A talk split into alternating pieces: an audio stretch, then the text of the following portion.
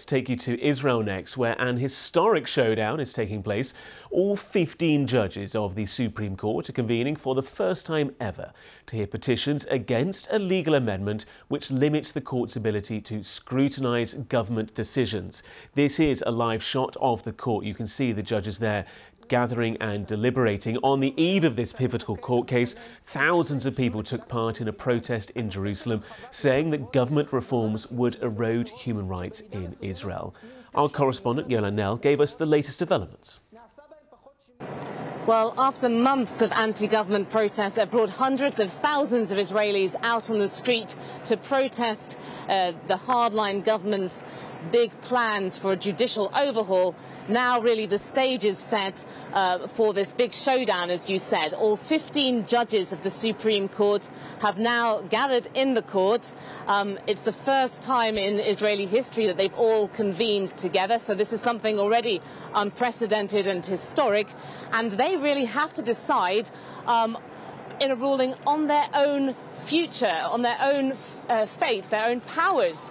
Um, so this is just an extremely uh, difficult moment that could lead to a constitutional crisis in Israel. Back in July, you had this situation where the government pushed through changes, um, a legal amendment that stopped the court from being able to use a legal standard of reasonableness to strike down government legislation, to overturn government decisions. Now, that caused a, an outcry with many Israelis saying that this weakened the independence of the courts, it stopped oversight of the government and, and weakened democracy ultimately in the country. But then you have the supporters of the government who've also been out in force on the streets who say that actually uh, the court has become too interventionist. It too easily has been able to overturn uh, decisions by an elected government. And so now really all eyes are on the court during this hearing to see what happens. It's expected to be a, a, very long day in the court and it won't actually make its final ruling for weeks or maybe months to come. Considering, like you say, the court is ruling on its own future fate and powers, is there any indication, I appreciate we will take some time to find out the result, but is there any indication as to which way the Supreme Court judges might go? Course, there's just lots of speculation on it. So on the one hand, if it decides um, that it allows this law to pass, and lots of people are saying that it affects what's known as a basic law, that's kind of kind of quasi-constitutional status in Israel. And in the past, the Supreme Court has never uh, interfered in this way with a basic law, overruling it. So that would be one option. Of course, that would disappoint the anti-government protesters hugely if the court decided uh, to let this law pass.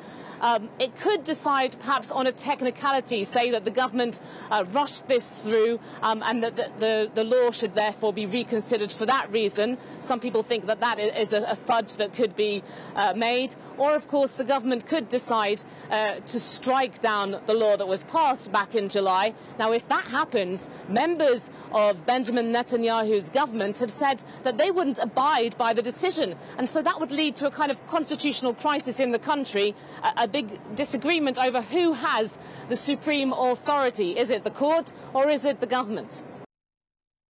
That was the BBC's Yolande Knell. Let's show you some more pictures of the Supreme Court. We can see debates there, the Supreme Court justices, all 15 of them convening for the very first time in the country's history to debate this, which would in effect weaken judicial independence and democracy, according to critics. The government obviously says otherwise. We've seen months of protests throughout Israel. There are significant numbers, though, that do support these planned reforms. It's expected that it will take weeks, if not months, for the Supreme Court, as Yolande was just saying, to make their decisions. You can read more, including some insight and analysis from Yolande Knell on our website. Just head to bbc.com/news.